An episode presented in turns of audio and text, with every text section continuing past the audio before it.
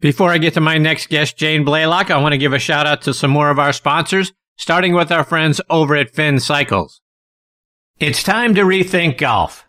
The game is at a tipping point. The young people we need in the game don't have four and a half hours to spend out on the course.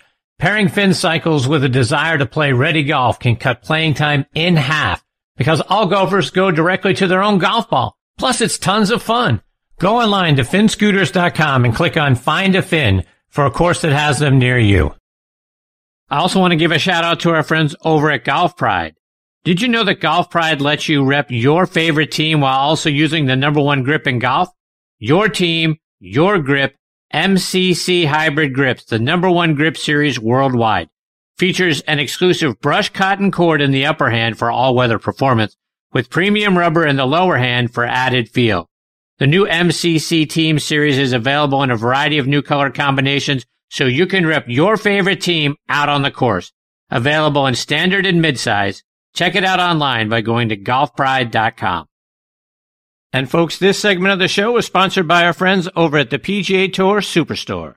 This segment of the show is brought to you by the PGA Tour Superstore. See why golfers everywhere are proud to call PGA Tour Superstore their golf pro shop. Visit them online at PGATourSuperstore.com. Now back to Chris and more of the show. Okay, now next on the tee with me is one of the great legends in LPGA history, Jane Blalock. Jane is from Portsmouth, New Hampshire. She played her college golf at Rollins College in Winter Park, Florida, just outside of Orlando, where she graduated with her degree in history. She was inducted into their Hall of Fame in 1977.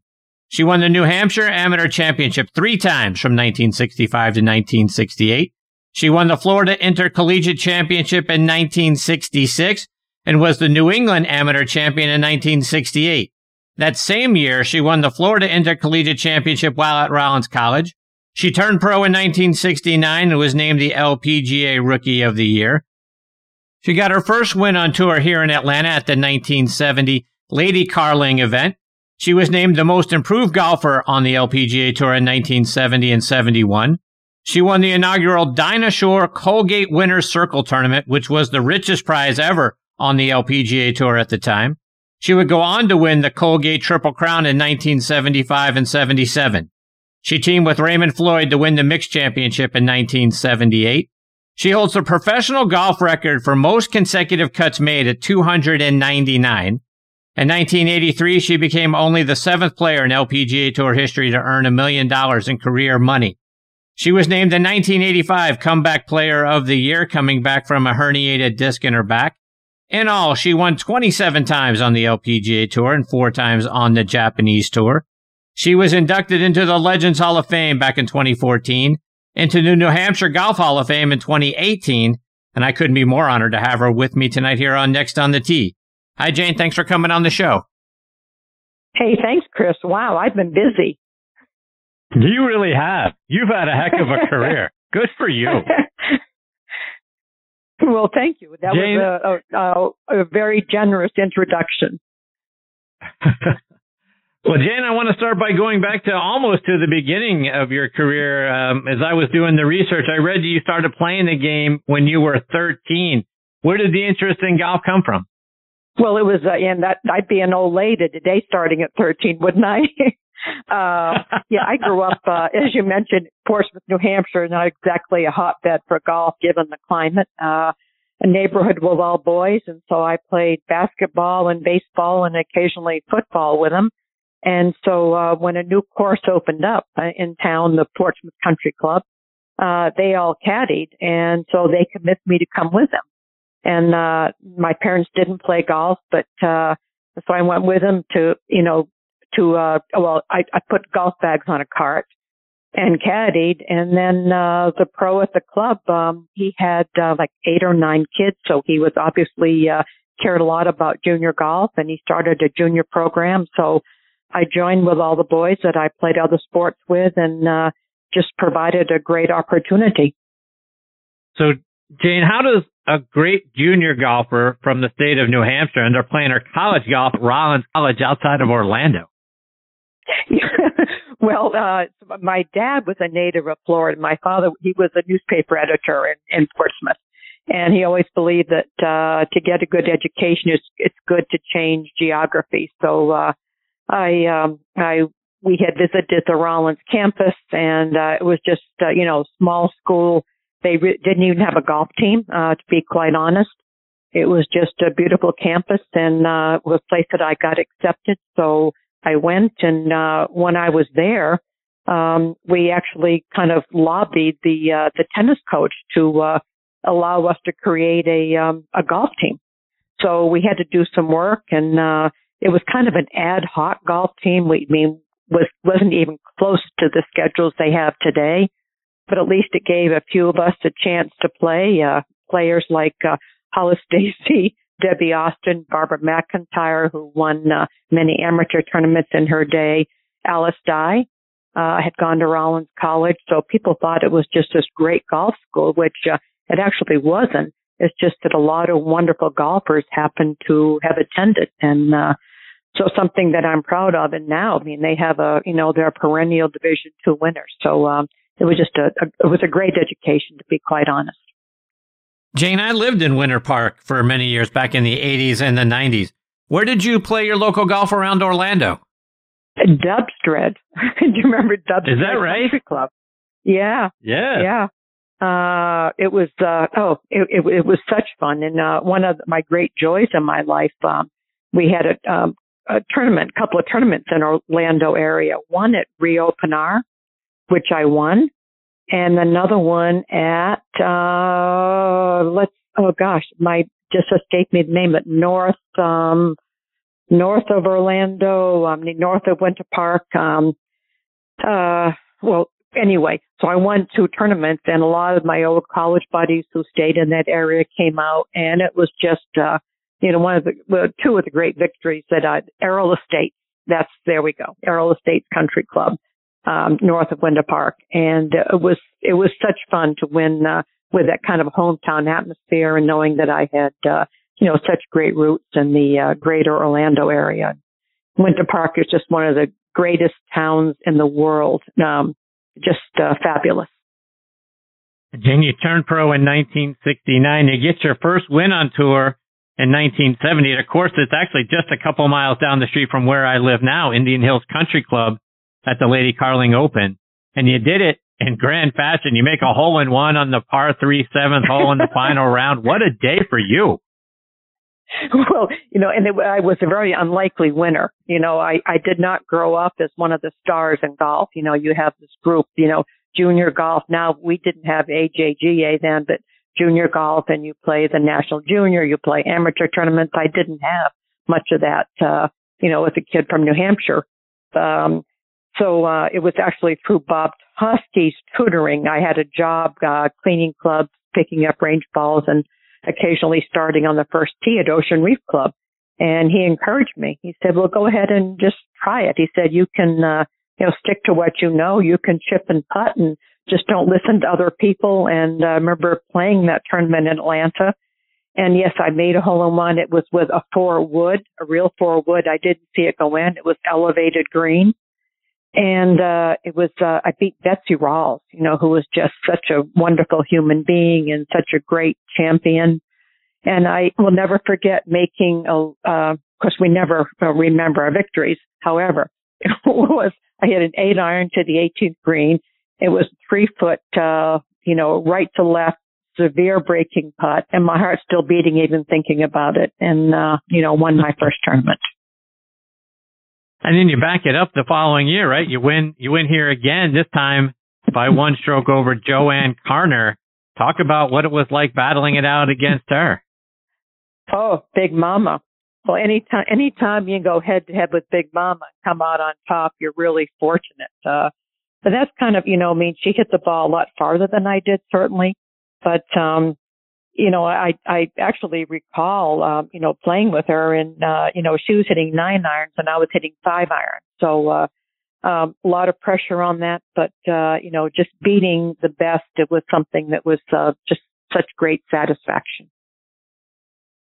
You do that sort of similar thing again. 1972, you win the inaugural Colgate Dinah Shore Winner Circle at Mission Hills Country Club, and you did it by three strokes over Carol Mann and Judy Rankin, a couple of LPGA Hall of Famers.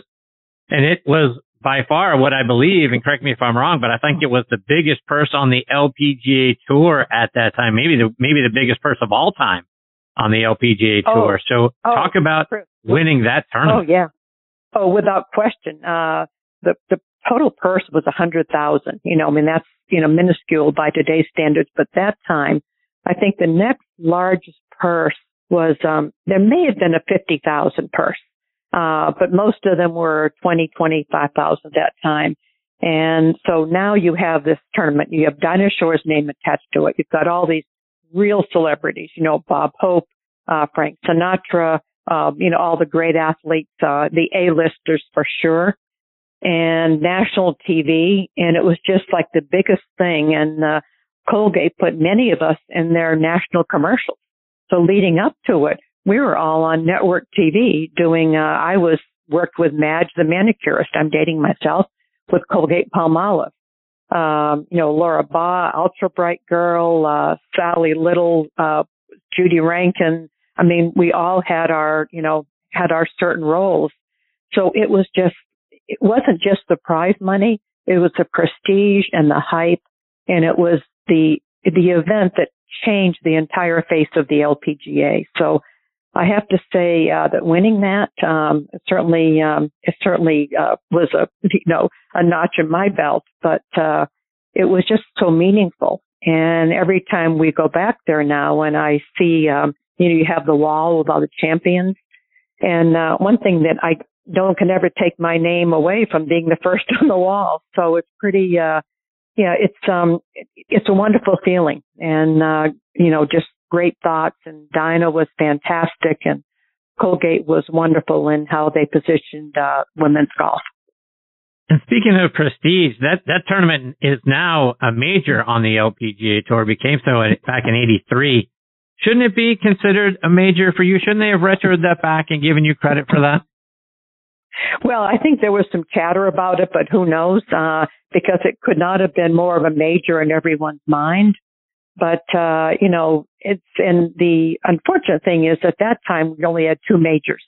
We had the U.S. Open and the LPGA Championship, and now they have what, five? And so, right. uh, you know, certainly I'm not taking anything away from those that win a lot of majors, but it's a little bit more attainable now than it was then. But, um, if they made it retroactive, uh, I would not refuse it. Let's put it that way. Uh, with Dinah Shore's name attached to it, did you get to know her because she was a huge star on radio and TV and obviously very important to the growth of the LPGA tour back in the 70s and 80s? Oh, absolutely. And yes, um, we all got to know her. I, I played, uh, um, a couple of the pro-ams with her. I even played a practice round, round with her. She had a few of us over to her home. She actually, um, had a home right at Mission Hills, um, right near the right, well, very close to um, to the golf course. And uh, she was just a special person, and uh, the reason, you know, Colgate selected her for a reason because at that time you had the Bob Hope, you had an Andy Williams tournament. Um, let's see, you had, um, oh gosh, um, well, there were a few other celebrity events but nothing for women. And so um, they spent some time trying to decide, um, you know, who would be the, the spokesperson. And Dinah did not play golf. She was a tennis player. And they actually had to convince her. And uh, I mean, just, you know, all the credit to her because she just didn't accept. She decided she was going to learn to play the game of golf and she went at it just like she did learning to sing in her career. I mean, she was fantastic and she could hit the ball and was never happy when she missed a shot, which she, which we all had much more respect for her because she was a real competitor. But uh, she loved her relationship with the LPGA. She loved her role with that tournament, and we all loved her. Later in 1972, you won the Dallas Civitan Open in a playoff over Kathy Whitworth. So now you're really starting to rack up the impressive wins over the best of the best in LPGA Tour history. Talk about going head to head against Kathy Whitworth. Well, I said just a moment ago, I do like going up against the best, and it uh, you know, to bring something out in you. You know, it's uh, maybe it's just that extra bit of adrenaline, the extra challenge. And uh yes, I I remember that playoff well. I remember making, a, as I said, we never remember our victories, of course, but uh making about was about a 15 foot downhill putt to beat her in that playoff. And uh, and she, I mean, talk about ultimate competitor. I mean, JoAnne Carner just wears it. Kathy just wears you down. Um, you really, it's uh, it's hard to know how she's playing, but every time you see her scorecard, it's in the 60s. Um, so you know, every time you could beat, I remember beating Rankin in the playoff, who was just, you know, she was such a great competitor and is so good what she does now, and beating Carner and Whitworth. Uh, of course, I'm sure they got me a few times as well, but uh, not in a playoff, to be quite honest. and you would go on to edge Kathy Whitworth a few more times that season. And then at that same event in 1976, though that time you won by nine strokes. Did, did she ever pull you aside and say she was getting tired of finishing second to you? no, heaven, she'd never give me that credit. Absolutely not. she, she'd lose her edge. Of course, she only won 82 tournaments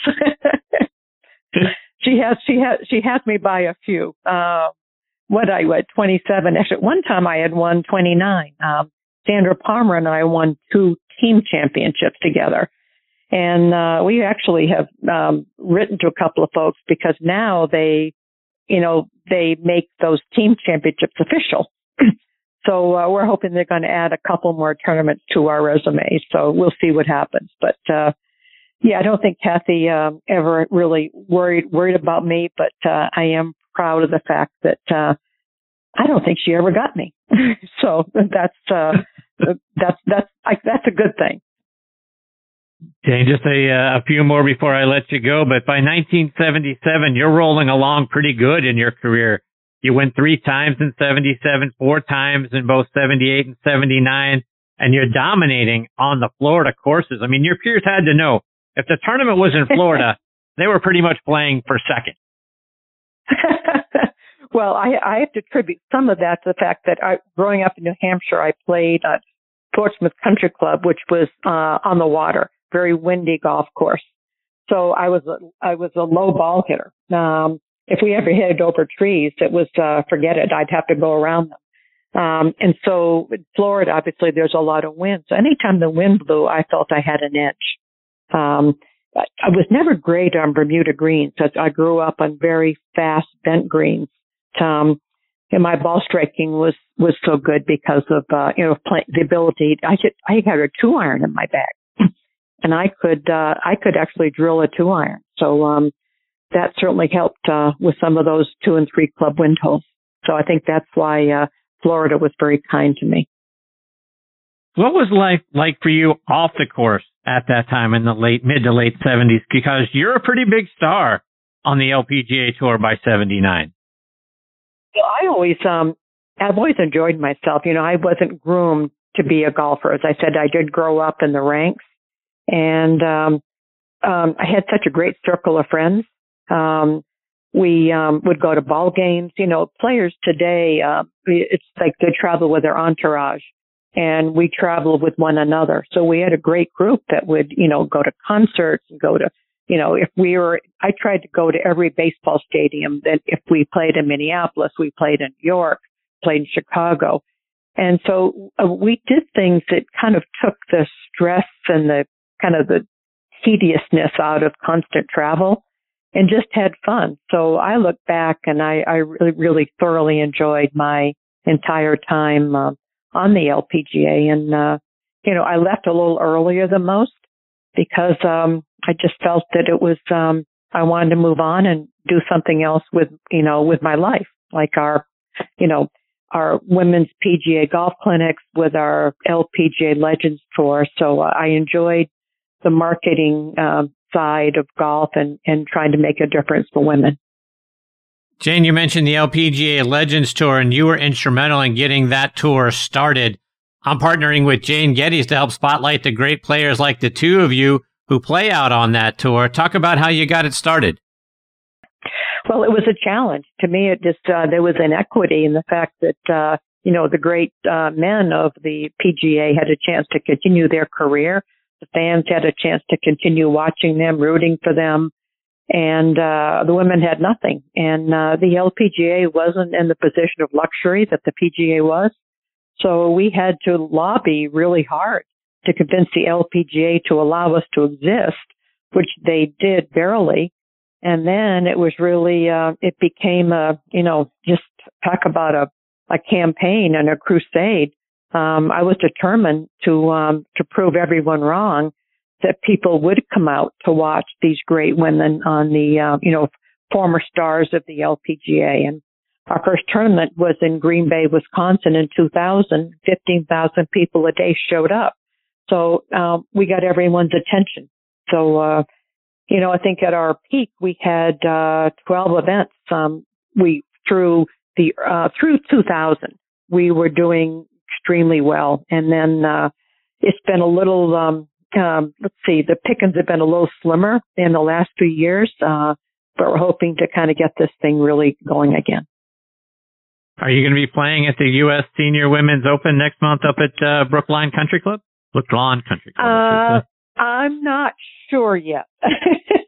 the, the, the the jury's out on that one, but we definitely will. Uh, we have a great um, team event on Cape Cod. BJ's, um, you know, wholesale club sponsors it, and we've got a fabulous field. You know, Laura Davies, Juli Inkster. Um, I could go on and on. Um, and it's well, it's who's who in women's golf, and the team events are really fun.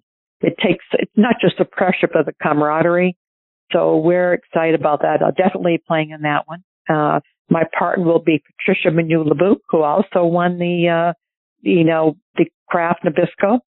Um, it's changed names so many times. It's hard to keep track what the name was when she won it. But, um, I'll be playing in that. And we've got a great tournament in uh, Land O'Lakes, a sponsoring event in Minneapolis. Of course, we have the, um, you know, Legends, LPGA Legends, uh, in French Lick. So um, we've got a few things going on this year. So um, I'll, I'll play in a couple of them, just kind of uh, making decisions of which ones to select outside of the BJs. Jane, before I let you go, let our listeners know how can they stay up to date with all the great things that you're doing and then follow you, whether it's online or it's on social media. Well, it's uh, let's see um, uh, on our uh, PMG Women's PGA Clinic with our our clinic program and it's uh, thelegendstour.com. Um, so with those two websites and uh, and on Twitter, I'm at Blalock Jane. Well, Jane, it has been a huge thrill having you as part of this show tonight. You're a lot of fun. I hope you'll come back and join me again sometime. I'd love to, Chris. Thanks so much. I appreciate you having me and chance to talk about the Legends Tour. Jane, stay safe, my friend. All the best to you and your family. Look forward to catching up with you again soon. Okay, you bet. Thank you. That's the great Jane Blalock. Folks, you want to talk about one of the legends of the LPGA Tour, someone instrumental for putting the LPGA Tour on the map. Boy, it's Jane Blalock. I mean, those great 27 wins, four times over on the on the uh, Japanese tour. The great things that she did, getting the Legends Tour established, the great wins uh, that she had against some of the all-time greats on the LPGA tour. What great stories. Certainly hope to have Jane back on the show again real soon.